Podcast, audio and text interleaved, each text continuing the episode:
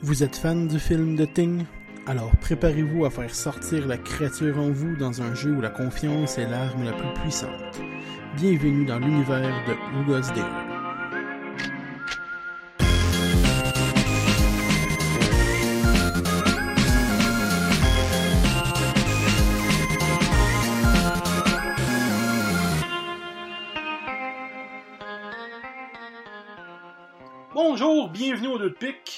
Aujourd'hui, j'ai la chance de recevoir euh, un ami et un vieux de la vieille de YouTube. Hello! C'est euh, JP Botello, Oui, c'est alias euh, Arcade Rétro sur euh, alias YouTube. Psy, alias Ah oui. euh, dans la série de Tester Alpha. C'est vrai. Donc pour les fans de Tessor Alpha, le, Je suis Psy! le méchant, c'est lui.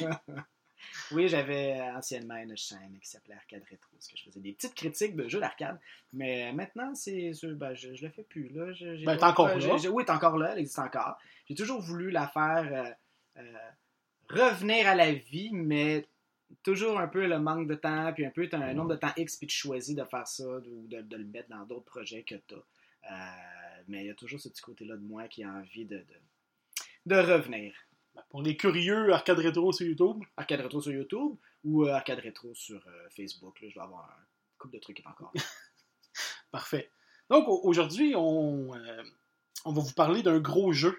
Quand même un gros jeu qu'on a acheté ensemble, qu'on a kickstarté ensemble, si on peut dire. oui, mais on a fait un achat de groupe. On a acheté de. Fait que chacun a fait un achat ben, individuel, mais en groupe, ce qui te permet des fois de sauver sur le shipping ou de sauver un pourcentage X sur le montant du jeu. Fait qu'on veut parler du jeu Who's Got There? Non, c'est Who Goes There. Who Goes C'est There? pas Who's Got je- There. Pourquoi je fuck tout le temps ce titre-là? Je vais le laisser juste pour, euh, juste Qui pour va là? moi. Qui comme va là? Qui va là, si tu veux. Donc, Who Goes There, un jeu tiré du livre Who Goes There, Oui, qui a amené le film The Thing, oui. un classique que je n'ai malheureusement pas encore écouté, mais Oui. que j'ai acheté. Ah, ok. Donc, euh, je vais essayer de l'écouter. T'essaieras. Peut-être ça va te donner un peu de backstory au, euh, au jeu de société. Ouais, parce que supposément que ceux qui le- connaissent le film ou le livre, Ils sont plus familiers déjà. ouais, connaissent un peu plus l'univers dans lequel on joue. Ouais. Donc, c'est un jeu sorti en 2018. Ça fait à peine euh, un an, même pas. L'été passé. L'été à peu près, passé. qui est arrivé, ouais. Euh, un jeu de 3 à 6 joueurs avec l'expansion. Oui, parce que je pense que c'est important de dire que tu as le core box qui vient avec quatre personnages. Ouais. Tu as deux extensions de deux personnages additionnels. Et si tu veux, nous, dans le fond, qu'est-ce qu'on avait euh, backé sur Kickstarter? C'était l'édition Deluxe qui venait, c'est une grande boîte où, dans le fond, il y a les huit personnages qui viennent à Les deux expansions et le jeu classique. Exact, c'est ça, mais dans une boîte. Tout est là. Une gigantesque boîte Qui ne fit nulle part. qui ne peut pas rester nulle part. Euh, donc ça, le jeu est âgé de 14 ans et plus, oui, tout à fait. qui est quand même assez important de préciser dû aux petites pièces et à la complexité du jeu. Je pense que c'est beaucoup en lien avec la complexité du jeu, parce que je pense qu'en bas de 14 ans, des fois, déjà avec des adultes, c'est un peu lourd à expliquer. Avec des enfants, peut-être qu'on s'y perdrait. À moins que vous ayez des enfants vraiment connaisseurs. Vraiment là. Mais bref. Euh, une partie, la durée d'une partie d'environ deux heures, plus ou moins. Je pense que oui. J'avais essayé à 6, j'avais essayé à 3, j'ai essayé à 4. Je pense que c'est minimum 2 heures, mais à peu près 45 minutes par jour. Par qui je me dis à peu près 2 heures, ça, ça fait du sens. Donc, les designers du jeu, c'est Anthony Coffey et Jesse Lobé. On les salue s'ils nous écoutent, Salut les gars, ça va bien? Vous parlez français? merci, Parfait. merci de votre jeu. Euh, merci de votre jeu. Ça a été édité par la compagnie Certifiable Studio, Certified Studios. Qui ont aussi créé un autre jeu que tu as vu au Kickstarter, D6. Qui est leur jeu tout de suite après. Ils ont eu une affaire Sugar Pony, je crois. C'est comme Ouais, qui euh, ils nous ont donné un petit avant-goût quand on le Kickstarter. Ouais, il y avait une carte qui venait déjà à l'intérieur. J'ai pas trop compris la mécanique. Pas dans le sens que je l'ai assimilé, je n'ai pas compris. C'est plutôt dans le sens que je ne sais pas comment que ça se joue. On l'a pas vu Euh, non plus. On l'a pas ça. vu. Puis des 6, je pense c'est une version un peu plus comic book-ish de Donjons et Dragons, une manière un peu plus allégée. Tu as une carte d'aventure, tu as des aventuriers, tu un paquet d'affaires. Je ne l'ai pas backé, donc je suis pas trop trop courant. Mais ouais, ça, ça a l'air, selon la photo que j'ai vue, Ouais. effectivement, ça a l'air du beau dé Ouais, de donjon. De... Donc, pour en revenir au jeu, on va vous euh, expliquer un peu le, le- le principe. En gros, c'est euh, comme le film de Thing, une gang de- d'explorateurs, de, scientifiques sur, euh, en Antarctique Ouais. Qui doivent, euh, ben, qui font des recherches là-bas, tout est beau, jusqu'à la découverte d'un objet ou une créature Une étrange, une vie extraterrestre, ouais. Et tout au long du jeu, euh, on, doit survivre. Fait que vu qu'on est des scientifiques, il n'y a pas d'armes, de, de, de mitraillettes, de shotgun ou quoi que ce soit pour se sauver. C'est vraiment. Ben, il y a des euh, shotguns. Oui, il y, en a dans le jeu, mais comme tel, c'est pas comme on s'équipe pas avec ça pour combattre. Non. C'est un couteau avec un là. morceau de métal puis de la corde. euh, on, on trouve des objets qui nous permettent de crafter pour s'aider. Mais attendez-vous pas à partir en guerre euh, à la Alien versus Predator. C'est euh, le, basic minimum. Il y a un côté de survie avec tout ce qui est devoir manger, devoir penser à te protéger. Euh, les armes sont vraiment, tu sais, est-ce que je commence avec le gourdin, tout dépendant des ressources que tu as trouvées, le gourdin, puis après ça, un gourdin en feu, un gourdin avec des pics, ou tu commences en faisant un poignard qui va tranquillement se transformer en hache parce que tu as trouvé plus de bois, plus de métal et tout? Donc c'est ça, le jeu euh, fonctionne en round. Chaque round de jeu, on a une quinzaine de rounds? Ouais, 15 rounds au total dans le jeu euh, court. Ouais. Puis euh, 18 rounds dans le jeu allongé. Il y a Exact. une round supplémentaire qui, euh, qui se crée si on veut jouer plus longtemps. Exact. Euh, dans, dans les 5 rounds, il y a une round, c'est qu'on doit euh, manger. Il faut commencer par manger. Si on mange pas dans, dans le, dans, le, dans le lot de, de cartes de la boîte, il y a une pile de cartes de vulnérable cards. Et dedans, il y a une carte sur les 12 qui est une, une carte tachée de sang, Je pense que tu as perdu le monde. peut-être. Moi, je pense que c'est important de dire que, dans le fond, le but du jeu, je- avant de parler du round, reviens-donc, c'est quoi le contexte du jeu? Ouais, ok, ok. Donc, le but, c'est ça, de, de survivre une quantité X de rounds pour Ouais. se sauver de. T'attends que l'hélicoptère y arrive. L'hélicoptère Ouais. arrive au bout de 15 tours.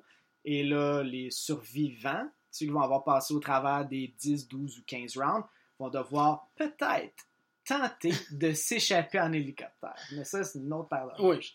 Donc ça, c'est pour l'univers, si on veut, du jeu. Maintenant, un petit survol euh, de ce qu'il y a dans boîte et des règlements?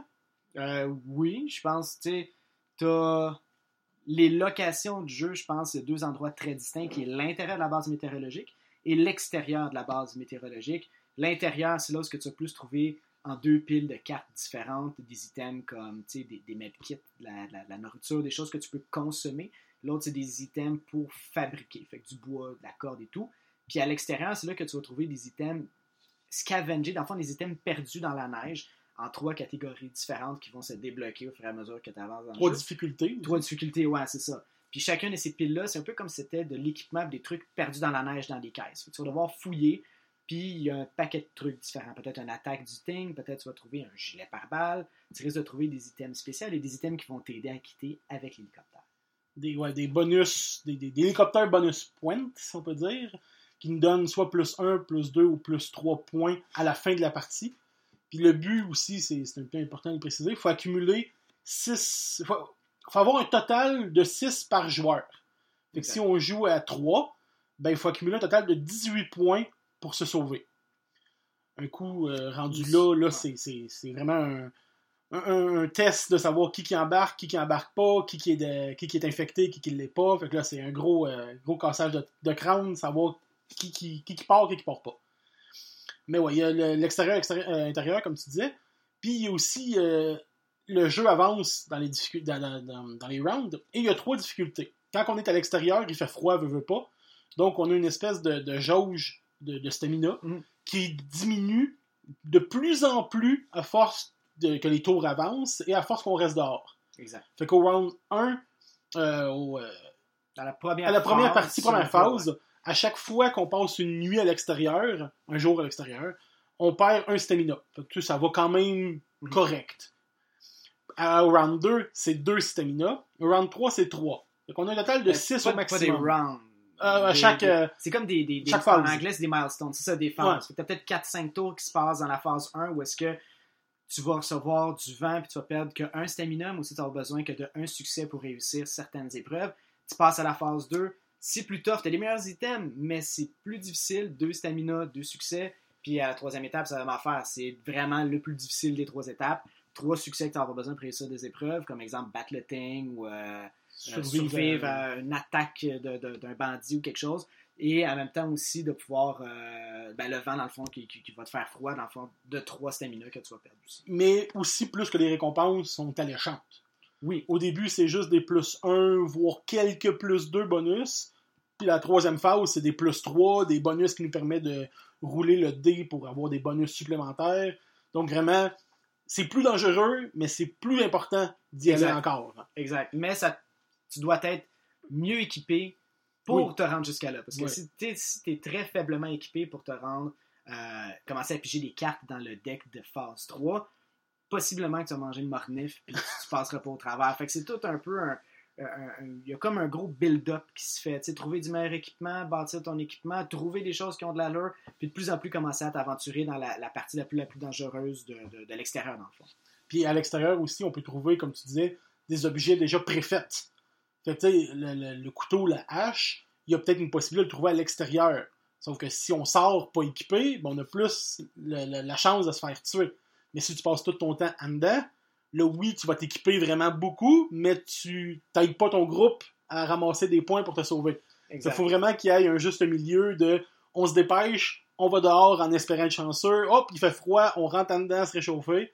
Puis pour rajouter en plus au jeu, il y a une pile de cartes à côté, de phase- euh, ouais, on l'a- Des, des événements. des événements de deck, c'est des ça? événements qui sont hors de ton contrôle, que tu piges un à chaque début de tour. Il y en a qui sont, si on veut, sympathiques. Il se passe de quoi, maintenant, tu le règles, c'est fini. Comme d'autres que ben la porte est barrée. Fait que ceux qui sont dehors restent dehors, puis ceux qui sont en dedans peuvent pas sortir. Fait que si tu viens de rentrer puis tu voulais régler tes trucs à l'intérieur ce tour-ci, ben génial, t'es correct. Mais si tu t'es dit, m'en rester dehors, puis je vais rentrer prochain tour, ben là, ça se peut que tu fasses un petit peu plus froid que prévu, puis que tu restes deux tours dehors finalement. Oui, puis ces cartes-là peuvent s'enchaîner. Tu peux avoir deux, trois, puis quatre. C'est des cartes qu'ils appellent des lockdowns. Puis tu vois sur la, la- la carte, il y a un petit cadenas. Fait que ceux qui sont à l'intérieur doivent rester à l'intérieur. Ceux qui sont à l'extérieur doivent rester à l'extérieur. Puis des fois, tu planifies justement, comme tu disais, tu es, peut-être Ouais. à l'intérieur, tu te dis, bon, ben là, parfait, je suis prêt, je m'en vais dehors. Ah, c'est barré. Ok, cool, c'est le fun pour toi, mais c'est lui qui est dehors, qui frappe à la porte, puis qui veut rentrer à l'intérieur. Lui, est en train de geler, puis est en train de mourir. Nous, on avait joué une partie où est-ce qu'il y a eu un lockdown, 3, 4 tours de les suite. premières, euh, la partie ouais. tantôt, Ouais, puis les, les- les- les personnes restent coincées à l'extérieur, puis ils peuvent mourir. Là.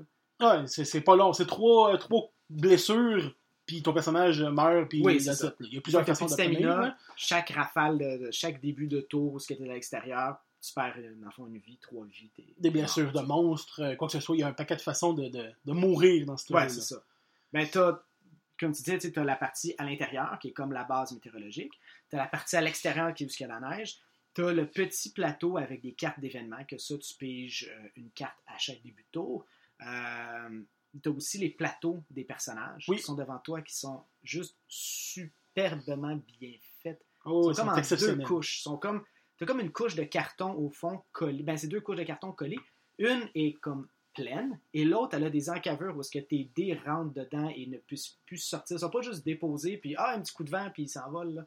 C'est vraiment, ça rentre dans une craque. T'as dans des, ton- dans ton des slots là. aussi qui viennent se clipper pour fermer l'espace, comme tu dis, Ouais. qu'on peut débloquer, puis hop, avoir un, un sac à dos permet de transporter plus de stock. Oui, les personnages sont vraiment bien faits, puis ils sont, sont tous aussi différents. Ben, dans le fond, tu as huit personnages, huit très différents les uns des autres. Puis chacun de ces personnages-là est des. Oui, on commence tous avec le même nombre d'actions qu'on peut faire. On peut tous faire les mêmes actions de base, mais tu as des actions particulières à ces personnages-là. Chaque héros ou personnage a un paquet de cartes euh, qui est unique à lui-même. Fait que oui, à la fois, tu peux fouiller à l'intérieur de, la base météorologique, tu peux fouiller parmi les items qui sont des, trucs que tu peux consommer, comme de la nourriture, des medkits, ou des matériaux de construction, ou ton propre deck. C'est comme ton casier à toi, ton locker qui est là. Faut que tu prennes du temps pour fouiller comme ailleurs. Puis chacun de ces systèmes-là peut être différent. Celui que j'avais, c'est le météorologiste, puis lui était euh, alcoolique au bout. Fait que lui, c'est déjà écrit sur ta charte les items que tu risques de trouver dans ton casier personnel. Donc, mettons, très peu de medkits, très peu de nourriture, peu de matériaux, beaucoup d'alcool.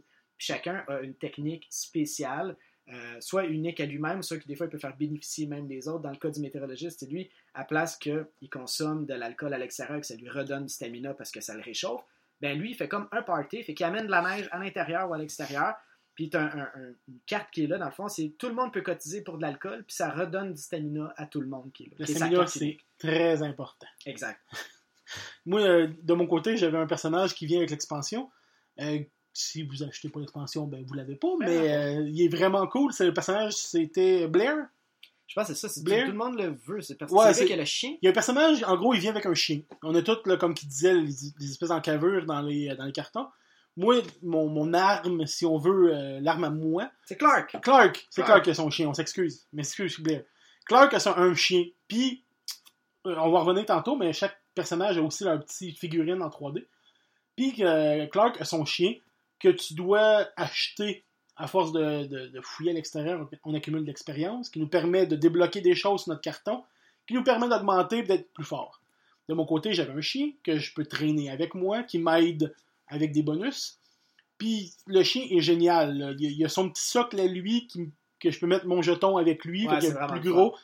Puis euh, c'est ça, le chien m'aide. euh, dans le jeu aussi, comme on disait, on doit manger et dormir. Le seul euh, désavantage avec Clark, c'est qu'on doit aussi nourrir le chien.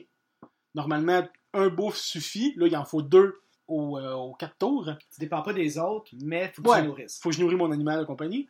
Et aussi, au moment de dormir, à chaque, à chaque euh, fin de, de- de phase, on doit dormir avec quelqu'un, sous peine de recevoir une vulnérable carte, qui nous permet peut-être d'être une team. Donc, le Clark, ce qui est cool, c'est qu'il peut dormir avec son chien. Fait que lui, il est safe, il est de son côté, tout est beau, tout est génial, mais ça peut être louche. Tu sais, on sait pas, il veut pas, il trace pas personne. Mais le, personnage, c'est la première fois que je le jouais depuis les parties que je fais, puis vraiment, il est vraiment cool. Ce qu'il y a dans son, euh, son deck à lui, c'est vraiment toutes des affaires avec des animaux, fait que je peux avoir des bonus grâce à mes chiens, grâce à des trucs. C'est vraiment, vraiment chouette. Puis chaque personnage, c'est ça, ils ont leur kit à eux, leur bonus, leur. euh, Ils ont vraiment là, chacun des, des traits distinctifs à chacun. T'en as un exemple qui est le médecin, que lui, ben, vraisemblablement, il y a beaucoup plus de medkits. Puis même faire des tests sanguins qui forcent les personnages à vraiment donner leur identité. Est-ce qu'ils sont euh, clean ou est-ce qu'ils sont contaminés par le thing? T'as Clark qui a son chien. T'as Van Wall qui est un genre de mécanicien. Lui, il n'a pas besoin d'être à une place X pour construire des items. Il est beaucoup plus bénéficié à fabriquer des items. Euh, besoin de moins de ressources. T'as Norris que lui est plus un, un genre de psychopathe. là. Lui, il peut avoir deux fois la même arme dans ses mains, puis c'est une machine à tuer. Il peut avoir deux haches dans ses mains, puis juste ravager tous les méchants qui sont devant lui. T'as Copper qui est le. C'est quoi Dr. Copper. Dr. Ok, c'est le Dr. Copper, puis Blair, c'est un autre, c'est un biologiste. Ouais. T'as Kinner qui est genre le cook, que lui a beaucoup plus de rations. Fait que c'est sûr qu'en fouillant dans ton propre casier à toi avec tes items, tu trouves beaucoup plus de nourriture pour nourrir tes amis. T'as Mick Ready qui est l'alcoolique que j'avais. T'as le commandant Gary qui lui a une arme à feu. Puis son arme à feu peut utiliser des balles pour tirer euh, sur les monstres. Puis chacun de ces personnages-là vient avec un grade. Oui. Puis dans le fond, ce grade-là définit l'ordre de jeu. Fait qu'exemple, commandant Gary, premier joueur. Mick Ready, le météorologiste que j'avais alcoolique, deuxième joueur. Fait que c'est le tour d'ordre et c'est en cas d'égalité ou de, de, de, de situation où quelqu'un doit trancher, c'est toujours celui qui est le plus haut en commandement qui doit faire ça. Mais à la fois, il doit gérer toutes les pinouches du jeu. Oui. Celui qui. euh, les cartes event qu'on parlait tantôt, euh, les, les constructions, tout ça, ben, c'est le joueur 1, donc le commandant Gary, s'il est en jeu, sinon on passe au, au suivant, mais qui s'occupe de tout. Fait que pour une fois, c'est pas moi qui l'avais, j'étais libéré de tout m'occuper de ce qu'il y avait sur la table. Ça fait du bien des fois. Mais ouais, c'est. Ils ont chacun leur truc, c'est vraiment, vraiment chouette, là. Mais il conseille que celui qui a le plus d'expérience Oui, prenne le, le personnage qui a le plus haut rang, dans le fond. Dans ce cas-ci, commandant Gary qui serait niveau 1 serait dans la partie. Donne pas ça à un joueur qui a jamais joué au jeu, qui connaît rien, il est responsable de tout. ouais. Fait que tu sais, prends le personnage puis donne un autre personnage à quelqu'un d'autre, juste pour qu'il puisse catcher un peu le jeu, comment ça fonctionne. Il y a aussi, euh, comme on expliquait tantôt, il y a des- une pile de cartes vulnérables. On est rendu là. On est rendu là. c'est- Ça, le moment. euh, c'est le moment. c'est le moment du jeu. C'est pas juste un jeu le fun, c'est un jeu que tu ne veux pas devenir le thing, tu ne veux pas être l'autre du thing et ça se passe avec ces cartes. Parce que au début du jeu, tout le monde est correct. Il y a- un jeu coop Oui, il n'y a aucune raison de ne pas faire confiance aux autres joueurs en commençant. Fait que s'échanger des trucs, dormir, Exact. manger, quoi que ce soit, il n'y a aucune raison, tant et aussi longtemps qu'aucune carte n'est tirée. Dans les 12 cartes blanches, de, de- de leur côté euh, face, Ouais. de, une carte a une tache de sang. Au moment de piger cette carte-là, que ça soit en subissant une blessure, que ça soit de dormir ou de pas euh, dormir seul ou pas manger, il y a une paquet de raisons. Et on pige une carte, on la regarde, on essaye de rester le plus neutre possible et on la met devant nous. Si la carte est blanche, tout est beau, tout est génial, il n'y a Mhm. rien à, t'as rien à, à te vouloir. Si par contre, la carte a une tache de sang, tu deviens l'hôte de la team. Ça, ça veut dire que ton but ne change pas. Tu veux prendre l'hélicoptère quand même. Mais le problème, c'est que plus tu as de cartes, moins les gens te font confiance. Parce que si tu as, exemple, on prend l'exemple que j'en ai une, puis que JP en a six, ben si on se fie aux probabilités, il y a plus de chances de l'être que moi. Fait que les gens vont vouloir m'échanger peut-être des affaires. Moi, je peux jouer la carte de Ah, c'est beau, pas de trouble, je te pique pas. On a, il y a aussi, on a oublié un petit clicker qui nous permet de montrer notre. euh, C'est comme un petit rectangle noir Ouais, qui a un côté, une couleur, je pense que c'est vert, Vert et et l'autre côté, c'est une tache de sang. Fait que quand tu vas vouloir montrer que ce soit vrai ou faux à quelqu'un ton identité, soit à travers un test sanguin ou à travers des raisons qu'on va expliquer tout de suite après, tu dois mettre le clicker du bon côté. Fait que c'est le fun, c'est comme un côté un peu de tension, tu donnes le, le clicker dans la main de l'autre joueur, tu le flippes, il regarde, il te le redonne. Fait que t'as comme un- un- une petite tension qui se crée à ce moment-là pour voir c'est quoi ta vraie identité. ouais. Puis là, les autres joueurs savent pas non plus. Non, ça se passe juste peux- entre nous. Tu peux mentir aussi. Exact. C'est Fait que, euh, ouais. Le petit clicker, justement. Fait que là, le- le- les probabilités sont là. C'est plus que tu as de cartes, moins que les Exact. gens vont te faire confiance. Mais là, à la fin, le but, le, le but du ting, c'est quand même de partir en hélicoptère et de te sauver. Parce que euh, tu veux, genre, te sauver pour aller nourrir, euh, te nourrir, puis sacrer ton cadeau de là. Donc, à la fin, fin, fin du jeu, il arrive un procédé, une, une suite d'explications qu'on va vous expliquer que même nous, des fois, on a de la misère. Ça mérite sa, sa- sa- Oui. ses propres 5 minutes là, à expliquer. C'est quand même là.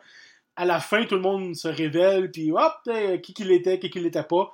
Puis euh, se suit une quantité de sacres euh, et de genre, ah mon esti, je savais que c'était toi. Il, y a, il y a vraiment beaucoup de façons de pouvoir devenir de Ting, de pouvoir piquer quelqu'un. Ça, ça rajoute vraiment une couche au jeu. Mais tu sais, en gros, le jeu, ça commence techniquement comme un jeu coop, où est-ce que tout le monde travaille ensemble, dans l'idée de rester non contaminé. Fait que vous devez vous donner de la nourriture, Ouais. vous devez dormir ensemble parce que vous voulez rester le plus humain possible et pas faire face au thing euh, à travers tous ces facteurs-là. Fait que là, le jeu commence en tant que jeu coop. Vous passez des tours et des phases jusqu'à temps que vous essayez d'aller à l'extérieur, trouver des items qui vont vous aider à fuir parce que vous devez en équipe avoir une somme de points pour pouvoir quitter avec l'hélicoptère. Et dans le fond, jusqu'à temps que l'hélicoptère arrive, vous devez aller dans ce genre de petite excursion-là à l'extérieur pour accumuler des points. Puis les personnages qui sont ensemble, ben, c'est pratiquement impossible que personne ne soit jamais contaminé. Le Ting est toujours là. Vous n'êtes jamais le Ting. Puisque le Ting va vous attaquer à travers des cartes, le Ting va vous attaquer à travers d'autres événements.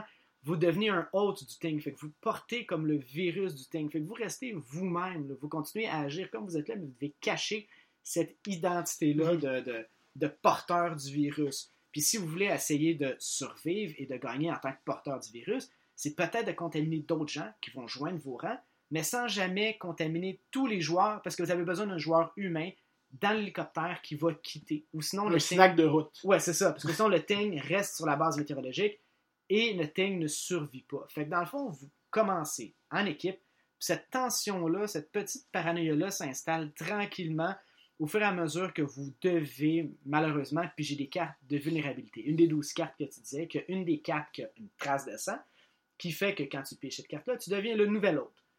À la fois, tu vas pouvoir contaminer les gens en leur passant des clickers qu'on expliquait tantôt, mais en décidant de les contaminer, parce qu'un gars peut décider de rester, de non montrer son identité en, euh, en gardant le clicker du côté, comme non, non, je suis safe, j'ai rien. Il n'est pas obligé de piquer. Regardez, il n'est pas obligé de piquer. Il peut essayer de survivre seul, il peut essayer de survivre en équipe. Puis l'idée aussi, c'est que ces 12 cartes-là arrivent rapidement ou est-ce que certaines attaques du Ting vont te forcer à prendre une carte de vulnérabilité. Si vous n'avez pas de nourriture au moment de manger, vous devez prendre une carte de vulnérabi- vulnérabilité. Si vous dormez seul, c'est comme si le Ting, de manière imagée, c'est comme si le Ting vous voit comme une proie facile. Vous dormez seul, vous n'êtes pas comme à tour de ronde. Fait que le Ting va se glisser puis peut-être vous contaminer. Tandis que quand vous êtes à deux, vous n'avez pas de, de, de, carte à prendre. C'est comme si vous checkez, tu dors une heure, je dors une heure, puis je te check tout le temps.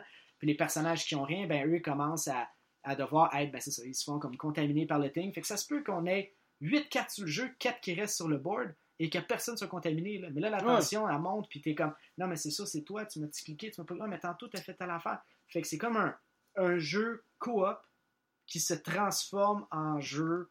Je sais pas comment on dirait en français, mais en anglais, en anglais, c'est Hidden Trader. C'est un joueur qui Un trade caché. trade caché, un peu comme euh, Dead of Winter. euh, Dead of Winter, où est-ce que tu as un agenda qui change par rapport aux cartes que tu as pigées. Fait que ce, ce mood-là de full co-op à Y, t'es-tu rendu mon ennemi ou t'es pas mon ennemi est, est assez intéressant, malgré la fin qu'on va parler, qui est un peu plus complexe à. Puis l'affaire aussi, un- ça se peut que les 12 cartes soient, soient pigées, c'est à plusieurs, à plusieurs tours ou à plusieurs joueurs. Puis sur le board, là où les cartes vont, il y a une écriteau écrit dans le sang qui est écrit Trust No One. Une fois que Une fois toutes les cartes, doses. c'est sûr qu'il y a quelqu'un que si tout le monde dit qu'il l'est pas, bullshit. quelqu'un. Si les 12 cartes ont été pigées, c'est obligé et sûr à 100% que quelqu'un vous ment. Parce que tu as toujours par la déduction, c'est facile de déduire la manière que le joueur euh, a a fait ses dernières actions, qui, qui a été contaminé par qui, est-ce qu'il lui est devenu contaminé après avoir dormi avec lui? Fait que c'est toute cette petite enquête-là paranoïaque que tu dois faire dans ta tête, mais aussi, comme on dit, certains personnages ont certaines cartes qui forcent, exemple, Mm. test sanguin, ou je veux voir toi, est-ce que tu es contaminé? Fait que c'est des cartes, mais c'est juste ces personnages-là X. Mais qui sont des clins d'œil aussi au film. Oui, oui, qui sont, c'est ça, exactement, Parce des que moments le- clés du film. Le Dr. Copper, dans la scène du film, ce que je me suis fait raconter, c'est qu'il y a une scène, ça a l'air mythique, où c'est qu'ils font un test sanguin à chaque, euh, chaque personnage, Exact. où c'est qu'ils prennent une goutte de sang, qu'ils la mettent sur un truc, puis si ça réagit ou ça réagit pas. Fait que le docteur a cette espèce de d'attribut-là, une, une carte ou deux qui peut faire ça, qu'il choisit un joueur, puis qu'il dit « Je te teste toi ». Fait que les deux prennent leur clicker, mettent la vérité sur leur clicker, l'échangent, le regardent naturellement et se leur donnent. Donc là, c'est c'est du bluff. Hey, je t'ai vu qu'il était, qu'il était un traître. Ou ça se peut que le docteur soit lui-même une thing, Mais oui, puis tu tester tu quelqu'un, le ben, aille tester quelqu'un qui l'est aussi en disant comme c'est beau, je l'ai testé, il est correct. Pour, pour enlever le doute sur Exact. lui. Fait que c'est vraiment genre des. Beaucoup de stratégie. il y a de la stratégie, veut, Oui, veut pas. Mais il y a. il a- tu sais, c'est vraiment comme. Ça se peut que le docteur spotte quelqu'un qui, qui joue mal ou qui agit en cabochon, puis que le gars soit bien correct. Ou qu'il soit juste chanceux, puis que la carte d'après, hop, il devient la ting. tu sais. Mais pour l'être lui-même, le docteur décide Oui. de faire le test sanguin, de lui voir, juste lui, juste pour ses yeux à lui, les deux tests sanguins, et mentir en regardant le joueur et dit Je le savais que t'étais le Ting. Puis le joueur est comme Ben voyons donc, ben non, lui, il est vraiment pas, c'est le docteur qui l'est. Mais ça pousse tous les doutes sur ce joueur-là. Ouais. Parce qu'une fois que t'es de Ting, tu peux décider de ouvertement attaquer les joueurs. Oui, Tu as un- une attaque que le Ting peut faire, qui est une attaque pour savoir si en même temps que tu l'as attaqué, est-ce que tu l'as contaminé ou non. Fait que le Ting, 1500 cotes au mur, peut décider d'attaquer. Fait que c'est le joueur en soi qui décide d'attaquer, mais sous forme du Ting. Et un joueur qui doute fortement que tel autre joueur est le Ting peut décider de l'attaquer à son tour. Fait que le joueur peut accoter et peut tuer un, autre joueur et finalement révéler l'identité qui est un humain normal. à la fin de la partie. À la fin de la partie. Fait que tout le temps, tu penses avoir tué de Ting, tout est beau, tout est, correct, puis à la fin, t'apprends que t'as tué un humain, puis que c'était l'autre qui était de Ting, que t'es embarqué avec, puis que t'as perdu. Oui, parce que tout le long, il y a cette petite tension-là qui s'installe, qui devient un peu, pas maladroite, mais c'est parce qu'à la fin du jeu, une fois que tous les tours sont faits, une fois qu'on a cru, qu'on a comme fait un peu notre investigation, à savoir qui qui peut-être de Ting, combien d'items bonus qu'on a réussi à avoir pour rentrer dans l'hélicoptère pour partir, on a la maudite phase de l'hélicoptère, qui est une phase où est-ce que, même en tant que joueur expérimenté, c'est comme tellement pas intuitif. C'est mon côté euh, négatif du jeu. C'est le côté négatif de beaucoup de gens. Puis une fois que tu passes par-dessus ce côté-là, je pense que tu apprends beaucoup plus à apprécier le Ouais. jeu. Parce que c'est pas juste on prend l'hélicoptère puis on s'en va. Non. Première étape, l'hélicoptère y atterrit. Puis là, le commandant qui est, ou la personne qui est dans le rang le plus élevé, est comme à la porte de l'hélicoptère puis décide qui rentre, qui rentre pas. Fait qu'il peut y avoir des joueurs qui décident de ne pas rentrer. Il peut y avoir des joueurs qui commencent à s'accuser. Moi, je rentre, si lui, il rentre pas, Ouais. vice versa. Tout le monde peut accuser le commandant. Le commandant, lui, qu'est-ce qu'il peut faire, qui est en rang le plus élevé, il peut décider de se retirer de cette situation-là d'autorité et donner ce poste-là, ce grade-là, au joueur qui est tout de en dessous de lui. Exemple, rang 2. Fait que là, c'est le rang 2 qui se met à côté de la porte qui dirige le genre de, de, de, de montée dans l'hélicoptère. Puis là, tu as une partie encore là de la fin qui se passe comme ça. Une fois que vous avez tranché à savoir qui rentre, qui rentre pas, ceux qui rentrent dans l'hélicoptère partent avec l'hélicoptère. Puis à l'intérieur de l'hélicoptère, c'est à ce moment-là qu'on montre notre vraie identité. Que ce soit ceux qui restent ou même ceux qui partent, tout le monde se révèle. Et là, euh, avec le, clicker, encore une fois, et là, c'est une autre partie de la fin. On doit rouler un dé de bonus qui nous permettrait peut-être de gagner ou pas. Mais de Ting, dans le fond, s'il a rentré à l'intérieur de l'hélicoptère, rajoute ses points au point global. Fait que, c'est exemple, on doit accumuler 18 points pour s'en sauver. Le Ting a accumulé en bonus, on va dire 10 pour faire un chiffron, ben les autres joueurs doivent accumuler 28. Ah non, euh, moins son, son truc. Fait que. Peut-être 12, mélanger. 22. nous autres aussi. Ouais. Parce qu'exemple, le personnage qui est là, exemple, on est trois joueurs. Pour réussir à partir avec l'hélicoptère, il faut qu'on cumule 6 points par joueur. Ouais. Fait que ça fait 18 points. Si on est tous des humains, on a besoin de trouver des items euh, à travers des cartes, des items qu'on va retrouver dans la neige qui vont nous rajouter des points. De l'essence va rajouter des points. Tous ces points-là sont des points bonus. Parce que sinon, quand on rentre l'hélicoptère, la seule manière qu'on a de faire des points, c'est un dé d'un à 6. Puis on s'entend que si tu as besoin de 6 sur un dé d'un à 6, tu as une chance sur 6. Fait que si tu as des bonus de cartes de, de cossins que tu as réussi à trouver, ton, ton pointage de départ est déjà beaucoup plus élevé. Fait que tu as besoin de beaucoup moins sur ton dé pour quitter. Mais si un des personnages que tu as laissé à l'extérieur de l'hélicoptère est un joueur, ben ce joueur-là, contrib- pas contribue, mais fait partie des, points que tu avais besoin pour quitter, mais ne contribue pas parce qu'on l'a abandonné. Fait que ça, on est trois, puis on a laissé un des joueurs dehors, c'est rendu qu'on a besoin de, à la place d'être 3 pour 18 points, on a besoin d'être 2 pour 18 points, ce qui accentue beaucoup la difficulté. Puis si tu as fait rentrer un ting, on a besoin de 18 points, mais le ting a 10 points, ben les deux joueurs ont besoin de 18 points, moins le ting qui participe pas, donc 12 points, plus les points que le ting a fait. Et mettons, il y avait 15 points de fait, ben ça rajoute les 12 qu'on a besoin de faire, plus ces points. Fait Plus que 15. fait qu'on a besoin de faire nos points de base et compenser pour le team qui est embarqué dans l'hélicoptère. Vous êtes confus? Nous aussi. Mais c'est sûr qu'après une partie, vous allez faire Ah, OK, je comprends un peu mieux. Mais ça aurait pu tellement être, je crois, plus simple. Ben, il est mal expliqué. ouais, c'est Je ça. pense que c'est plus ça.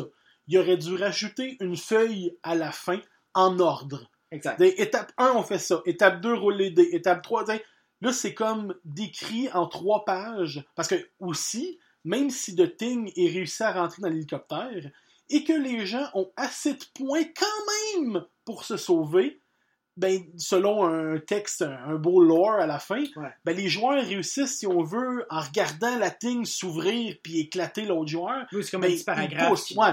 Ils réussissent à le pousser en bas, les joueurs gagnent quand même. Exact. Ou à l'inverse, si on passe de points, ben la ting saute sur un des joueurs, le tue, nanana, la grosse affaire. Sauf que il manque une espèce de graphique ou une charte de OK, étape 1, on fait ça, 2 ça, 3 ça, OK, parfait, vous avez rempli ça, qui qui a gagné? Je Exact. pense que c'est ça qui manque.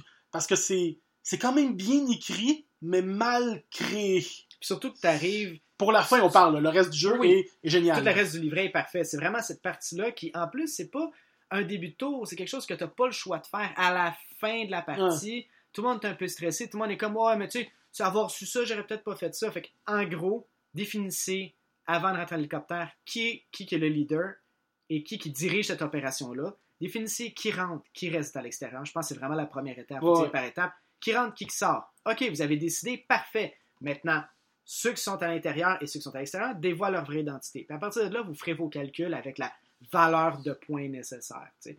Les joueurs qui sont à l'intérieur de l'hélicoptère, qui sont les humains, vont devoir lancer leur dé, puis ceux qui ne sont pas les humains vont devoir euh, ben, com- comptabiliser le nombre de points qu'ils ont aussi, qui va pénaliser les joueurs humains. Ouais, je Ouais. dans mon explication, mais, mais c'est ça. Ça fait du sens une fois que vous allez vouloir jouer, mais euh, ça aurait pu être beaucoup plus simplement expliqué, ou du moins expliqué différemment. C'est le fun aussi que même si tu penses avoir perdu, tu peux gagner. Ouais. Tu sais, comme, même si c'est la fin puis que la thing a gagné, whatever, il y a quand même une chance, une possibilité que, tu, que l'humain gagne pareil. Tu sais, il y a vraiment.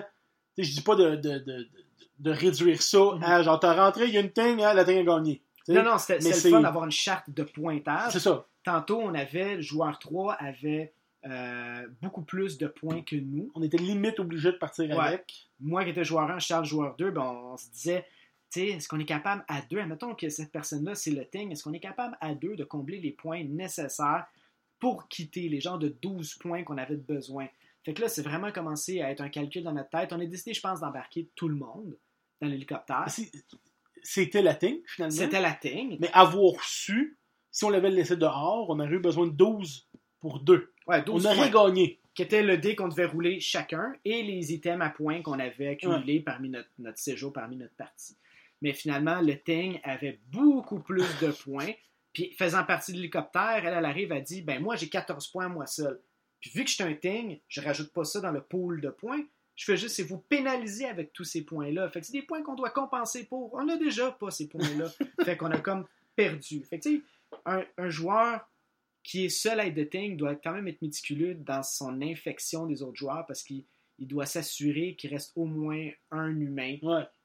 Dans l'hélicoptère. Si vous retrouvez trois Ting dans l'hélicoptère, vous avez perdu les trois. Ben, si- s'il y a trois things dans l'hélicoptère, dans le fond, il y a un euh, miss, miss à bord ou un truc du genre. Personne. Où c'est que, ben, vu que tout le monde est dévoilé, on peut plus faire genre, ah ben là, moi je suis correct. On sait déjà qui, qui est traître, qui, qui est pas traître. Fait que dans le fond, l'hélicoptère revire de bord. Puis on le sait, puis on le sait pas. Ben, c'est que au si moment joueur 1 que. infecte joueur 2, Non, mais je parle 2 à la fin. joueur 3, joueur 3, c'est pas que le joueur 1 est infecté. à la fin, un coup qu'on est dans l'hélicoptère, Ouais, ok, puis ok, que tout le monde est infecté dans l'hélicoptère, selon le- le- l'espèce de charte encore là, l'hélicoptère vire de bord, s'en retourne au. euh, parce que le Ting ne peut pas survivre seul. Il Non, doit exact. avoir un snack en route. faut qu'il mange un humain. Exact. Fait que l'hélicoptère tourne de bord, retourne au campement. Puis là, ben, si les humains ont assez pour prendre l'hélicoptère seul, ben hop, ils peuvent partir puis ils ont gagné. Mhm. Mais encore là, si moi je suis la Ting, je pique JP, JP devient mon allié, moi je le sais. Mais là, JP lui dit, ben, je vais, on joue à, à trois, ça, ça- ça se fait moins, mais à plusieurs. Si JP décide de piquer un autre, l'autre fait comme, ok, là, c'est JP le Ting, parce qu'on sait pas qui, qui est l'host. Fait que là, ben, JP c'est le Ting, mais là, ok, ben moi, on m'en amener un autre avec moi. Fait que là, finalement, tout le monde autour de la table est une, une C'est un Ting, Ting. on vient de perdre. Exact. Puis Il fallait- s'il y a trop, s'il y en a pas assez, ben là, le Ting pourra peut-être Il pas fallait garder un genre de humain qui Ouais. lead l'évacuation avec l'hélicoptère pour finalement nous amener comme euh, en terre ferme. Fait que, ouais, ça- ça- je pense que ça explique bien le jeu. Je pense que ça donne une idée du jeu avec la petite fin confuse, mais les explications, je pense quand même, sont là. Le jeu, Ouais. il est crissement bien écrit. Le Oh oui. livret, il, est, il est super beau, qui est, je pense, la première des choses qu'on doit dire. Le, Mais justement, tes, tes- tes points forts et tes points faibles. ben, l'aspect, le côté graphique, je vais aller à un point à la fois où on échangera. Je pense que le premier point qu'on a peut-être en commun, les deux, c'est les graphiques. Ils auraient pu aller vers un choix d'illustration plus sobre, plus humaine, plus dark, qui aurait, ça n'aurait pas rendu le jeu moins bon, parce que ça change techniquement rien au jeu, mais peut-être à l'attrait visuel du jeu, d'avoir pris une décision créative, d'avoir un jeu avec des couleurs vibrantes, des couleurs hyper colorées. Chaque personnage a sa couleur, un jaune, un bleu, un blanc, un rouge. Le look, la font est un peu comic book. Tu regardes, puis on dirait que tu tiens des pages et des illustrations de bandes dessinées Ah, ça n'a pas l'air horreur qui, non, qui allège, je pense, beaucoup le côté noir du jeu, puis qui rajoute un côté un peu caricatural, puis c'est bien le fun. Même les personnages, comment ils sont faits, les miniatures, sont les traits sont caractu- ca- caractua- ouais, on- tu sais, c'est- c'est- tu sais, euh, caractérisé. Bref, un bonhomme, il a un grand nez, il a un grand nez. l'autre, il est maigre, il est maigre. c'est pas un humain qui est maigre comme ça avec des bras tout minces. C'est vraiment, ils ont comme exagéré ce style-là de personnage propre au jeu. Puis ça, c'est une première des affaires que j'ai vraiment aimé. C'est beaucoup toutes les couleurs et le art autour de Ouais. ce jeu. Quand, quand tu penses surtout que ça vient d'un film ou d'un livre qui est vraiment dark, c'est pas. ben, c'est limite horreur. Ouais, Ou horreur, suspense. suspense. Mais tu ouais. sais, comme tu dis, les couleurs sont vives, tout est. c'est- T'as vraiment plus l'impression de jouer à un jeu, pas pour enfants, mais tu sais, c'est vraiment. euh, des couleurs vives, des couleurs. Il y, a- y y de la lumière, c'est pas dark, c'est pas. euh, Oui, ça, mais. ça aurait pu être des personnages, c'est vrai, de livres pour enfants. Ils sont pas Ah dans le oui. sens couleur pastel et tout, euh, trop, trop bande dessinée, mais ça serait pas étrange de voir ça ailleurs que dans un jeu super Ah. dark. Moi, mon, mon, mon, mon gros point fort, je pense aussi c'est un des tiens, la boîte. La boîte qui, est, qui a été moulée avec ben, comme une boîte régulière. Ben, la- pas, excusez-moi, pas la boîte, mais l'intérieur. le- Ouais. séparateur, un peu, les.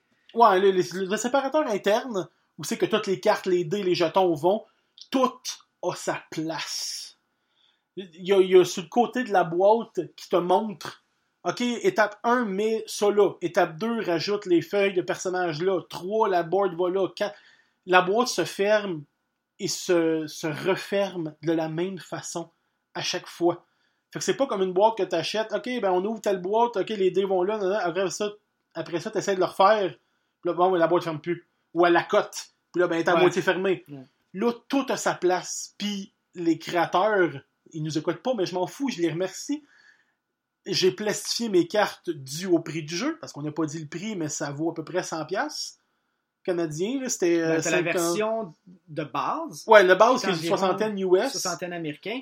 tu as l'édition ben, avec les extensions qui sont quoi 20 Une vingtaine de dollars chaque. Et l'extension, le- le- la version que nous on a pris Deluxe avec les extensions à l'intérieur était combien? 100 quelques, euh, C'était 120 quelques avec le shipping. Canadien. disons, Canadien. Avec le shipping. Ok, c'est ça. Fait que disons, mettons, un, un beau 100$ pour le jeu, qui est, pour le prix, honnêtement, génial. J'ai- J'ai j'ai- j'ai Zombicide, j'ai payé plus cher, puis euh, je suis peut-être pas déçu, mais presque. Mais oui, tout a sa place. Puis oui, les cartes, je les ai plastifiées, c'est ce que je veux dire. Et il y a de la place pour les cartes. Pour plastifier. Les cartes rentrent, ils ont laissé un jeu exprès, ils ont dû le tester, je ne sais pas, mais les cartes rentrent parfaitement là où ils sont censés aller, plastifiées. Fait que je me suis pas fait avoir à plastifier mes cartes, puis à racheter un truc en plus pour les mettre. Non, tout rentre, tout est beau. C'est juste, j'ai rien à dire là-dessus. Là. tu vois que tous ces aspects-là, certaines compagnies peut-être ou certains créateurs négligent ça. Puis à l'opposé, t'en as qui pensent comme ça. T'en Ouais. as qui ont dû acheter des jeux, payer 100, 125, 150 et se faire chier à justement avoir des boîtes qui ne referment plus. Ces gars-là, ils ont pensé à ça. Ça- ça- Ils ont dû penser à ça depuis le début du processus. Ils ont dessiné l'intérieur de la boîte.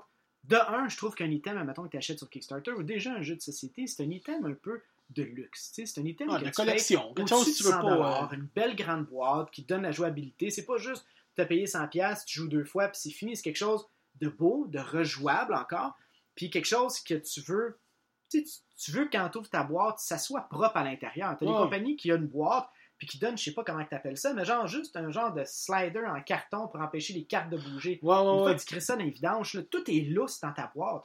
Tu as des compagnies qui se spécialisent à vendre des genres de séparateurs. Eux vont prendre l'espace pouce carré qui est dans l'intérieur de ta boîte, vont te vendre un kit à 60 que tu vas mettre en petit bois à l'intérieur ou en plastique, puis toutes tes choses vont bien rentrer, bien rangées, tandis que là, ça fait déjà partie du prix. Ah. Tu as tous tes paquets de cartes, puis c'est pas juste qu'à la place, c'est écrit euh, comme, admettons, euh, dans le moule comme tel. oui, c'est ça. Dans le moule, c'est écrit, mettons, Character Workshop, ça t'est écrit W-K-R-S-P. Fait que tu sais que c'est la stache de workshop va là. Fait que t'es pas en train de les mettre aux mauvaises places. Fait qu'il y a la place pour toutes et tout est écrit. D'un, tous les jeux doivent avoir une boîte avec Oui. des séparateurs comme ça. Je serais crissement content déjà d'acheter un item puis d'avoir des beaux séparateurs en plastique avec tout ça. Seul point, ben, deux points, je pense, plates de la boîte. Un, c'est que cette boîte-là ne fit pas couchée dans aucune tablette ou calax. fait que t'as pas le choix de la mettre debout. Puis quand tu la mets debout, tout crisse son camp de sa place bien placée. Il est fait pour être comme couché. Puis justement, la forme de la boîte rentre pas dans un trou modulaire. Toi, t'avais une anecdote, là? T'as un sac avec des Ben, games? j'ai Kickstarter. Ben, ma copine m'a acheté pour Noël le sac Kickstarter pour les fans de board game. Gloomhaven rentre, qui est un des plus gros jeux supposés sur le marché. Puis mon jeu rentre pas dedans. Le August Dare rentre pas dedans. À cause de sa forme carrée, Ben, trop il est, pas, il est pas carré en plus. Il est rectangle. Il est rectangle, Oui. mais très carré. Oui. Dans- Puis il est gros. Ouais. Fait que couché, debout, euh, en diagonale, tout, j'ai tout essayé, même de le mettre dans le milieu, en espérant le- les zippers pour Ouais. pas les forcer. Il y a rien à faire. Fait que c'est. Depuis toute la collection que j'ai, c'est le seul jeu que je, je dois transporter ailleurs alors que j'ai un sac à 200$. piastres. C'est l'aspect qui est dommage du. Bon, du mais, en même temps, avoir acheté le jeu classique avec les expansions à côté, là, c'est ça, le- le- la boîte de luxe, les expansions viennent avec. Mais avoir acheté la boîte euh, classique, Ouais. il aurait fité. Tout serait beau, tout serait correct. Mais avoir, avoir le deluxe est autant un avantage parce que tout est dedans, tout est beau, tout est bien, mais un désavantage parce que tu peux pas le trimballer nulle part, puis que le mettre debout, tous les personnages glissent, tous les jetons ils sont plus à sa place. Fait que c'est. c'est- un bien et un mal en même temps. là. Ben, la boîte est belle. Oui. En plus, comme tu disais, à l'intérieur de la boîte, celle où qui prend toutes les, les pièces, euh, tu as un des côtés qui explique toutes les composantes qui sont dans la boîte. Chaque En petit plus? pinouche et carton, ben d'un côté, Game Components, puis de l'autre côté, ça explique comment Ouais. réassembler tes pièces après ta partie une par une. Ça, ça va là, ça, ça va là, ça, ça va là. Puis c'est super le fun. T'as pas besoin de prendre de photos de ta boîte à chacune des étapes puis te faire un petit dossier dans ton téléphone. T'as vraiment tout ce qui est indiqué là. Puis les composantes que t'as sont crissement belles. Les cartes sont solides. C'est pas Oui. comme un carte papier carton. Euh, les dés sont beaux, sont lourds. Le dé qu'on parlait pour rentrer dans l'hélicoptère, qui est un dé que tu roules chacun une fois dans la partie, est unique et crissement beau aussi. C'est juste plate que tu le roules une fois. Ouais, au, lieu de, au lieu de nous donner un simple D6, Ouais.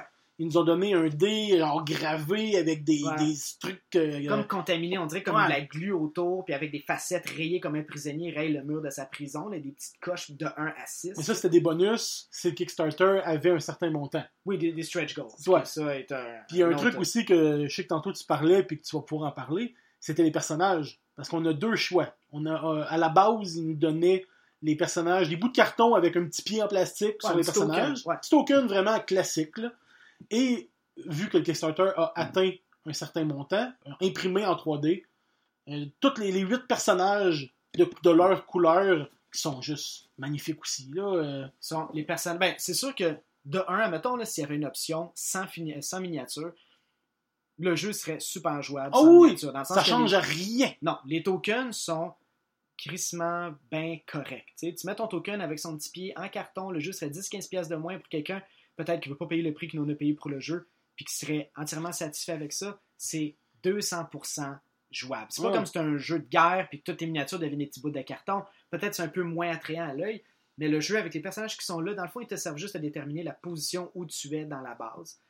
Mais d'avoir eu le, le- le stretch goal, dans le fond, le bonus des personnages moulés en 3D, sont super beaux, bien détaillés. Puis c'est pas des petits bonhommes comme des petites figurines comme Risk ou des bonhommes de 28 mm, admettons, comme pour Donjons et Dragons. C'est un Christy de beau bonhomme de genre 2-3 pouces, là. Gros, euh, tu vois ses traits de caractère, la couleur du personnage, tu vois tout de suite t'es où sur le board. Puis c'est encore plus beau quand t'as Clark qui a le Oui. bonhomme et le petit chien qui Son socle avec son chien. Non, les composantes sont quelque chose, je pense, de vraiment de luxe. Euh, Mais ils nous ont aussi qualité. donné les bouts de carton. T'as aussi les bouts de carton. Il y a tout. Les bouts de carton. Il y a tout ce qu'avait le jeu et encore plus les trucs qu'ils ont réussi à débloquer à cause de la contribution sur, euh, sur Kickstarter. Je sais pas combien ils ont accumulé. Hein? euh, faudrait que je vois les montants qu'ils ont eu pour le jeu. Je sais que le jeu, après ça, il y avait eu un peu de retard après ça durant Ouais. la campagne. Mais euh, je vais juste dire, pour les personnages que tu as, c'est plus nécessairement en lien avec la qualité des composantes. Mais oui, je dirais que oui, parce que la variété des personnages est à la fois super importante. Parce que c'est le jeu de base, c'est quatre personnages. Tu joues à quatre, c'est toujours les mêmes quatre qu'on se retrouve Ouais. dans le jeu. Tandis que là, tu peux jouer à 6 sur un maximum de 8 bonhommes qui est créé. Chaque bonhomme joue un peu d'une manière différente. Exemple, un, tu le chien, l'autre, c'est le, le médecin qui fait. Ils se, se ressemblent tous, mais ce petit bonus-là de différence entre, le- entre chacun de eux rajoute un aspect de jouabilité parce que ça ne sera jamais le même mix de personnages avec les mêmes objectifs puis les mêmes cartes que tu vas revoir. Fait que les stratégies vont peut-être changer un peu. Puis ça, c'est vraiment un gros plus que j'ai aimé, c'est la- la- le côté, la, pas la versatilité, mais la, flexibilité un peu des personnages, puis le choix de huit personnes totalement différentes. non, c'est vrai que juste jouer avec le jeu de base, comme tu dis, t'en as quatre, t'as les quatre mêmes, puis euh, ben, un coup que t'as passé les quatre, ben, il arrive ce qui arrivera, tu sais. Mais là, c'est ça. En ayant huit joueurs, on a huit personnages, on a plus de, plus de jou- rejouabilité aussi, euh, tout ça. Parce que j'ai joué à 6, puis à 6, j'avais. Peut-être qu'à 6, c'est mieux d'avoir 6 joueurs qui ont minimum joué déjà une Ouais. partie. Parce qu'à 6 joueurs, je trouvais que c'était c'était long. Maintenant, j'étais celui qui avait joué au jeu, devoir expliquer et réexpliquer aux gens. Il faut vraiment que tes joueurs soient hyper intéressés au jeu, qu'ils aient une concentration, puis qu'ils soient genre assidus à ce qui se passe, puis ce ce qu'ils peuvent faire comme choix. Parce que quand j'ai joué à 3 puis 4 joueurs, on dirait que c'était le sweet spot. Ben, à Trois, 5, quatre, selon, le, selon mon site de Board, Game, Board Game Game Geek, ça dit que 5, selon un, un vote populaire, ça dit que 5 c'est le best. Ok, Fait que je- je- moi j'ai joué, je crois, à 5, ouais, à 5, puis c'était quand même correct. très très bien. là. Ok, parce que pas aussi- envie ça s'éternise 4 heures, puis Ouais. 5 heures, puis 6 heures. Puis les, les tours aussi, on, on en a pas vraiment parlé, mais c'est pas compliqué. là. Un tour qu'on a, une fois qu'on a fait un ou deux tours, là, ça se ressemble. De, tu fais tes actions, tu te promènes, tu sors, tu rentres, euh, tu fais tes trucs. Puis il n'y a pas genre de, de, de grosse stratégie à la risque ou quoi que ce soit. De OK, ben si l'autre fait ça, moi je vais faire ça. Non, c'est tu fais ton tour, tu te heal, tu t'arranges pas de faire dessus, tu t'arranges pour que tes, tes, tes, tes, tes amis survivent aussi en même temps que toi. Puis euh, tout le monde, le but c'est de s'aider tant son temps Ouais. qu'il n'y a pas personne de, de méchant. là. Surtout si tu as, exemple, 6 dés qui vont être 5 dés initialement qui sont alloués à ton personnage, un sixième qui est débloquable après ça avec l'expérience. Mais tu as 5 dés, puis tu as différentes actions que tu peux faire. J'ai un exemple, fouiller dans le casier de ton propre casier personnel, 2 dés. OK, fouiller maintenant dans, les, dans le workshop pour trouver du bois ou des clous, des trucs pour faire un, arme. 2 dés. OK, il me reste un dé, je fais quoi? OK, ben je peux me réchauffer ou je peux me déplacer. Mais tout ça, ça se passe vite. Fait qu'on parle de piger une carte, piger une carte et Rouler un dé. dé pour savoir si tu as un stamina. Tout ça, ça va vite. Puis après ça, ça dépend des cartes dans tes mains. Tu as des cartes que tu peux jouer sans action. Exemple, te guérir ou une carte d'adrénaline qui te donne une action de plus. Mais tu pas une grande, grand chose à penser à ton tour. Tu sais, ça se passe en dedans de 5 minutes. Tu es supposé de l'avoir vraiment Ah joué en dedans de 2 minutes. Puis tu peux prévoir ton tour aussi.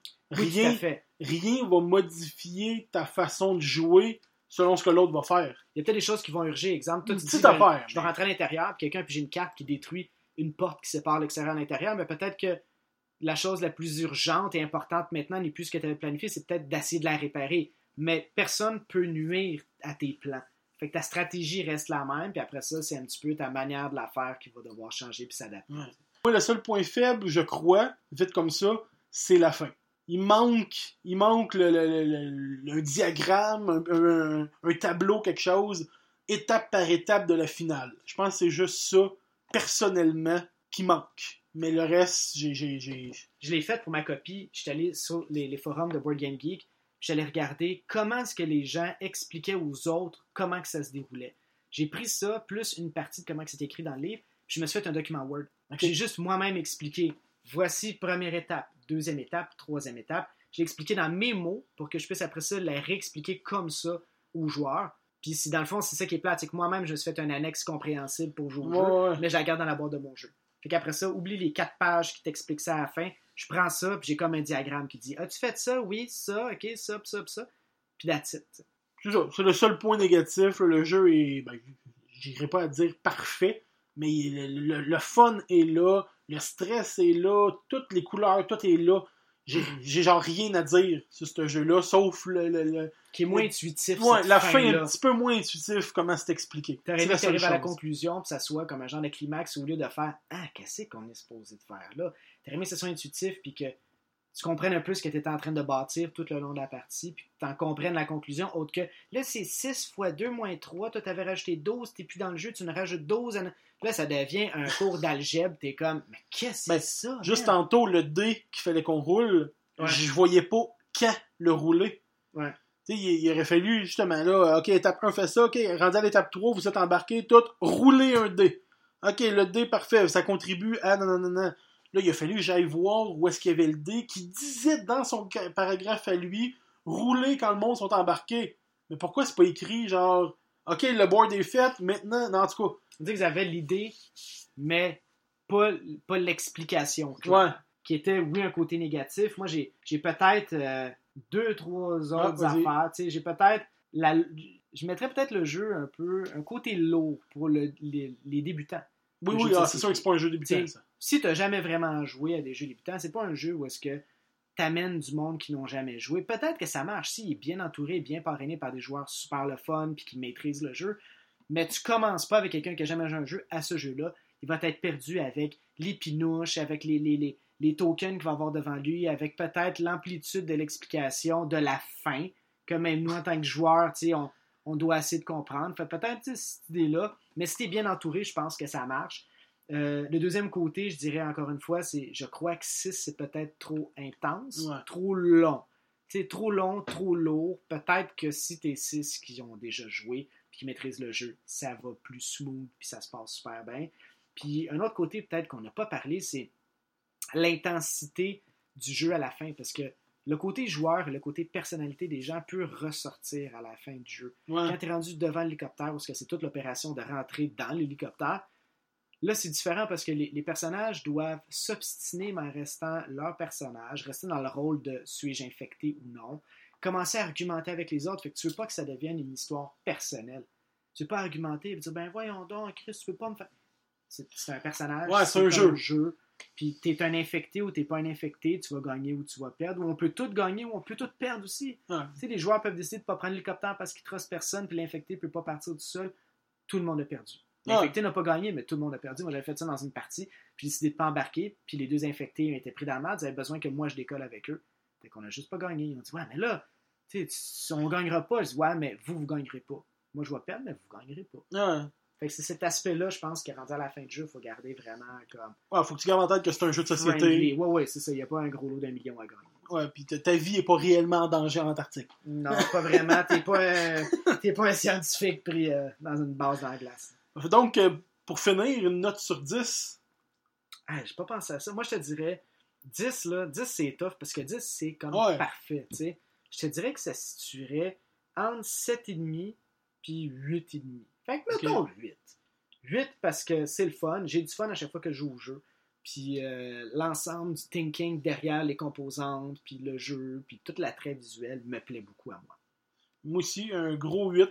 Un 8, euh, 8 fort. Hein? Un 8 fort, là. Un 8, comme on dit. Un 8 et un Un 5. 8 fort, comme qui dit. là, Les boi- la boîte est géniale. Le jeu est cool. Tout est là. Et juste la fin. Juste la fin qui manque, qui manque un petit. euh, une petite pichenote, une petite bine sur l'épaule de genre améliore une petite affaire. là. Mais non, euh, j'ai rien à redire à ce jeu-là. Il est juste cool. C'est juste plate. Limite que ça prend autant de temps à jouer parce que j'en ferai tout le temps. Ouais, ben nous autres, on a fait une partie de deux heures, deux heures Ouais. et quelques. Puis je trouvais que c'était tellement juste parfait. On progressait de la manière, tu sais, comme il faut, assez rapide, pas trop rapide. Les tours avançaient, tu sentais pas que c'était lent. Tu sentais des fois, c'est comme, ah, je sais, j'aurais voulu faire encore telle autre action. Mais c'est correct. Puis la durée était juste parfaite pour un jeu de ce volume-là. mais je sais pas si c'est plus facile avoir plus de rounds parce que on a une round qui est de plus comme on disait ouais. qui, qui rajoute si on veut de la durabilité euh, de, la- de la- de la longueur au Ouais. jeu sauf que on a trois tours pour se préparer pour manger et ensuite dormir là on aurait quatre tours de préparation pour manger et dormir est-ce que, est-ce que ça serait plus facile de genre ah ben je vais passer un round dehors je vais en rentrer un fouiller ce que j'ai besoin je vais ressortir, tu sais, au lieu d'être comme plus serré. Je pense que c'est plus long. De un, c'est sûr que c'est plus long. De deux, je pense qu'il a été balancé pour que ces difficultés-là soient pas absentes durant ce tour-là. Il peut Peut-être. quand même avoir un événement de plus. Tu Oui, vas oui, quand ah même piger, vrai. Puis peut-être trouver le ting encore une fois. C'est vrai. Euh, tu vas avoir, tu sais, je pense que d'autres événements qui peuvent arriver, d'autres cartes de d'autres joueurs, d'autres, d'autres affaires que les gens peuvent faire. Fait que, tu sais, je pense que c'est balancé. Je crois que c'est juste, veux-tu jouer plus longtemps dans la même Ouais. partie ou moins longtemps? Fait que je pense que c'est plus dans cette idée-là. Ouais. Si tu dis deux heures, peut-être trois heures, ça me tente pas, mais deux heures, deux heures et quart, ça me tente, je joue la courte. Ok, ouais, ouais, ouais, j'avoue, j'avoue. Bon, fait que c'est, ça complète pas mal euh, ce qui a rapport euh, à Ugas Dare. À August Ugas Dare. Deluxe Édition. Pour la deuxième partie du podcast, on va vous parler d'un, d'un coup de cœur, d'un truc en général qu'on aimerait, euh, qu'on aimerait discuter avec vous, que ce soit euh, jeux de société, euh, film, série, d'un, un sujet X qui nous tient à cœur, qu'on a le goût de partager avec vous. Donc, euh, tu commences ou je vais? Ben, vas-y donc, premier, c'est ton show. Ok, parfait. Tu sais pas que c'est faut que tu y penses? Non, non, moi, je sais c'est quoi, là, Ok. vas-y. Moi, je vais vous parler de. J'ai commencé ça récemment avec ma copine et des amis. Du. Là, je vais vous dire le nom, vous allez faire. Hein, déjà. Link to the Pass. ah ouais, c'est ça que tu me parlais. Mais, par contre, pour ajouter au plus, j'ai commencé à faire du euh, Legend of Zelda Link to the Pass Randomizer. Pour Mais ceux qui quoi, con- Randomizer? Exact, pour ceux qui connaissent pas ça. En gros, on joue naturellement dans l'univers de Link to the Pass, le jeu du Super Nintendo, sur ROM, naturellement, sur euh, ROM et émulateur. Le problème, c'est que tout ce que tu es censé trouver dans des coffres a été changé de place. Donc, il y a plusieurs modes qu'on peut changer. euh, C'est vraiment là, une panoplie de choses à modifier. Mais euh, dans le mode que je joue, ton oncle au début te donne l'épée. Fait qu'au moins tu as une épée. Mhm. Il y a des modes euh, swordless. Tu n'as pas d'épée pour le jeu. Débrouille-toi. On s'en Jamais, fout. Jamais. boomerang, arc, jamais. Jamais t'as d'épée. Qu'est-ce qui se passe si tu pèses dans le swing de Il n'y a rien qui se passe. Y a rien. T'as pas d'épée. Ok. Fait que tu te bats avec un marteau, tu te bats avec euh, des flèches, Oh, mais il faut que tu les trouves. Hein? Donc, le mode, si on peut dire facile du euh, randomizer, c'est que ton oncle te donne l'épée. Et pour continuer, pour les, euh, ceux qui s'y connaissent, il y a un coffre juste après ton oncle. Ça se peut que tu trouves la perle, ça se peut que tu trouves l'arc, les bottes. Tout objet se trouvant dans un coffre à travers le monde, outre les objets de donjon, fait que map, euh, compas et la bosquie, peut se retrouver dans un coffre à- à travers le monde. Pas les pots que tu lèves, Non, les, pots, euh, les loots de pots, que- souvent des, des- des- des clés, Ouais. ou les loots de monstres, qui sont encore une fois des clés, restent les mêmes. Ça, ça n'a pas été modifié. Ok. On peut pas trouver le boomerang sur euh, Un un- pot de fleurs. gobelin, whatever. ça. Fait que dans les, dans les donjons, quand on connaît le, le- le chemin, hop, il y a une clé là, tu le lèves le pot, il y a une clé là, ça n'a pas changé. Mais, ça se peut que le gars, normalement, qui te vend un pot à Cocorico Village, qui te donne pour 100$, mais ça se peut qu'il te donne 100$ pièces puis qu'il te remet 10 flèches. Ça se peut qu'il te remet un rupee. fait que c'est vraiment random, là. Il y a une, une strat, ben pas une strat, mais une, euh, un chemin, un chemin à mais- faire qui te permet de ramasser sur ton passage le plus de coffres possible. Fait que tu t'en vas au point A, tu, tu- tu suis ton chemin, ok, nanana, tu fais ça. Là, ben, ça joue avec, tu restart pour aller ailleurs, ok, prends le coffre qui est là, continue. Fait que y a vraiment une, course à faire qui te permet d'accumuler le plus de coffres possible. Mais là, le problème, vu que c'est randomizer, je le répète, ça se peut que tu dans le temple numéro 1, puis que tu peux pas le terminer. Mais ce que tu trouves dans le temple numéro 1 te permet d'accéder au temple numéro 2. Ok, fait que là, t'es repris à le refaire. Fait que là, ben, tu t'en vas le plus loin possible. Ouais. Exemple, dans le, le temple numéro 1, Palace of euh, Eastern Palace, dans Ok. Light World, on doit avoir l'arc. Parce que c'est ça qu'on loot, qu'on looterait Ouais, normalement. c'est ça, tu les boss aussi. Aussi, ben ouais. C'est Ben, ce qu'il faut pour rentrer du moins. Il faut tuer une, une bébête rouge là, qui, permet de, qui permet de rentrer. Mais il te faut l'arc. Mais ça se peut que tu ne le lootes pas là-dedans. Fait que ben, tu quittes le palais. Tu t'en vas ailleurs, hop, tu commences dans le palais numéro Mais 2. Techniquement, t'irais pas dans le palais si tu sais que t'as pas l'arc. Oui, mais ça se peut que tu trouves, exemple, le livre qui te permet d'accéder au palais 2. Oh my god, que t'irais au palais 1 jusqu'à temps que tu trouves le livre pour retourner au palais 2 pour trouver l'item qu'il te faut pour compléter le palais 1. Ou aller dans le Dark World qui te permet de trouver Ah, l'arc. Ouais, c'est vraiment complexe. OK? On le fait une coupe de run euh, au moins par semaine, une fois par semaine. Je suis rendu à 4h30 de run complète. Mais tu sais, il y a des choses après un certain temps. Ton but, c'est de tuer Ganon. Fait que t'as pas besoin, le- la Master Sword, tu peux la trouver dans un coffre, euh, whatever où. là. Fait que ton but, c'est de tuer Ganon. Fait que tu le sais que les trois médaillons, t'as pas à les faire. Parce que ton but, c'est de trouver la deuxième épée pour aller tuer Ganon. Nanana. Fait que t'as pas besoin. Il y a trois palais sur les 10. Ouais, sur les 10 à faire que tu n'auras peut-être pas besoin de faire.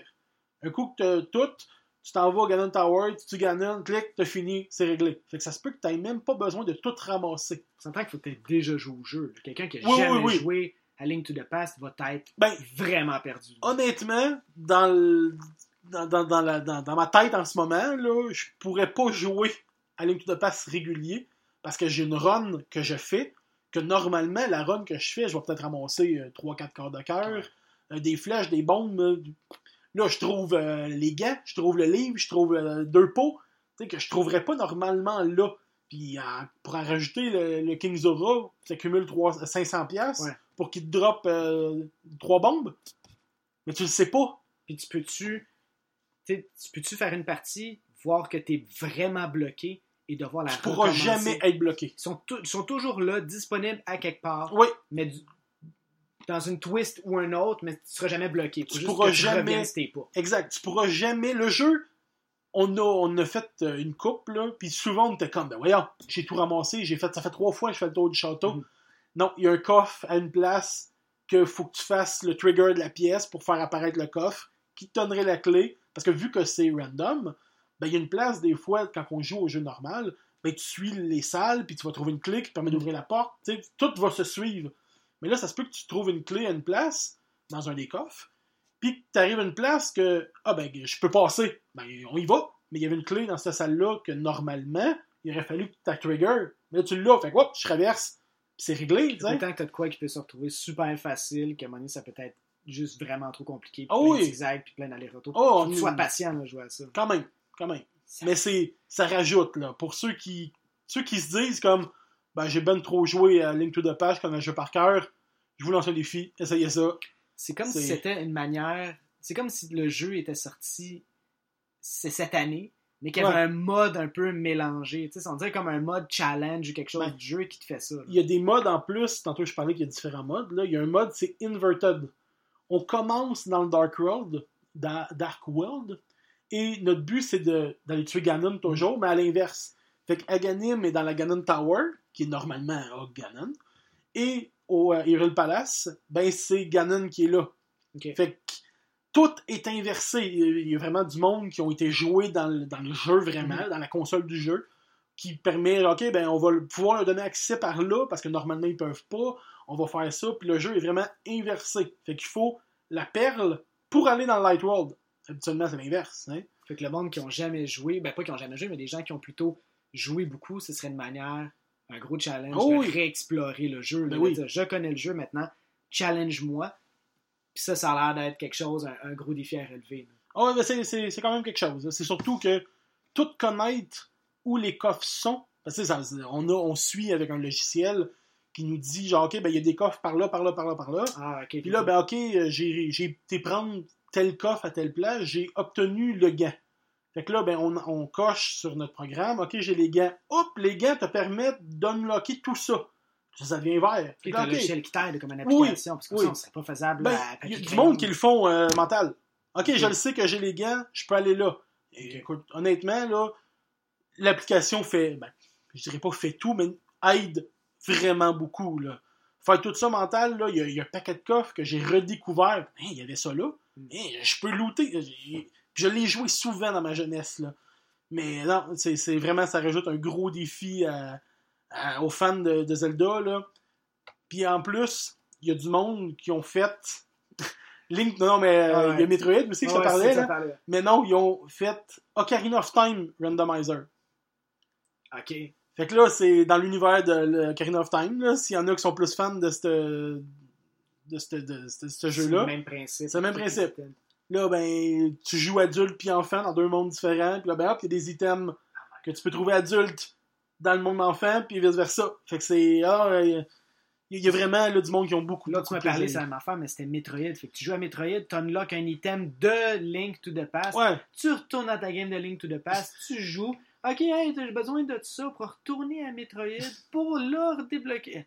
Man, d'un, faut que tu sois bon dans les deux jeux. D'un, faut que t'aimes les deux jeux. oui, ben, il faut que tu connaisses. Puis ça, ça c'est plus dur parce qu'ils ils ont. Tu sais, dans, dans Link to the Past, il y a des glitches qui existent. Tu sais, pouvoir sauter à l'eau alors que t'as pas les palmes, puis nager en utilisant un glitch, en tout cas. Mais le jeu comme tel est fait en fonction de nos glitches. T'es pas censé briser le jeu comme tel. Mais Metroid X le- Link to the Past, il faut que tu réussisses à faire des wall jumps, faut que tu réussisses à faire des bump Ah, jumps, God. puis tout est calculé, encore une fois, randomizer. Tu peux pas échouer, tu peux pas te perdre ou te fucker quelque part, mais il faut que tu connaisses ces deux jeux par cœur, là, savoir où aller Moi, je suis pas looter. bon zéro à Metroid. Je pense que ai même pas joué un jusqu'au bout. Ah, oublie ouais, ça, là, moi, non plus, je suis pas un gros deux, fan. là. Mais non, euh, sérieusement, là, pour les fans de Link to the Past, là, essayez ça, là, un beau gros défi, c'est quelque chose. C'est quelque chose. Moi, de mon côté, mon coup de cœur, l'année passée, tu m'as fait découvrir Donjons et Ah ben, Dragons. ma Ah, faute, C'est ça. tout de ta faute, ça. Moi, j'ai- toujours trouvé que c'était super intéressant d'évoluer dans un univers interactif, narratif, puis mettre dans notre tête. Tu sais, oui, tu as le support de miniatures sur des boards, puis des, des, des, des- des planches quadrillées pour les combats, puis tout, mais tout se passe quand même dans ta tête. Puis je trouvais ça super intéressant, mais j'ai toujours eu un genre de pseudo-préjugé. J'ai toujours trouvé que c'était comme dans le pic du côté geek, tu sais, dans le pic de Chris, t'es devant rien. Devant, j'ai un Ouais. papier, un crayon, puis t'es comme. T'imagines un univers si riche, mais avec rien qui le supporte sur ton imagination. Fait que, tu sais, Ben, j'ai toujours fait comme. Donjons et Dragons est un peu le stéréotype du Du geek. geek. Oui, tout à fait. Tu sais, tu te dis, genre, ah, je suis geek, tu joues à Donjons et Dragons. Non, pas nécessairement. avec une cape, tu fais des voix. Ouais, c'est ça. Tu sais, il y a, il y a des. il y a de tous les genres, là, mais tu sais, nous autres, quand on a commencé à jouer, tu m'as parlé de ça. Ah, c'est ça. Je dis, ok, je vais essayer de comprendre un peu comment que ça se joue, la mécanique, le personnage. On a commencé règles, aussi avec la cinquième édition, Oui, qui est plus simple. qui est plus simple pour des nouveaux joueurs, simple, du moins. Moi, j'ai. Commencé à jouer, j'ai aimé ça, j'ai aimé la manière que ça se déroulait. Nous autres, on jouait sur l'ordinateur. Fait que, on avait Roll20 qui nous aide à avoir des boards, des personnages, puis tout.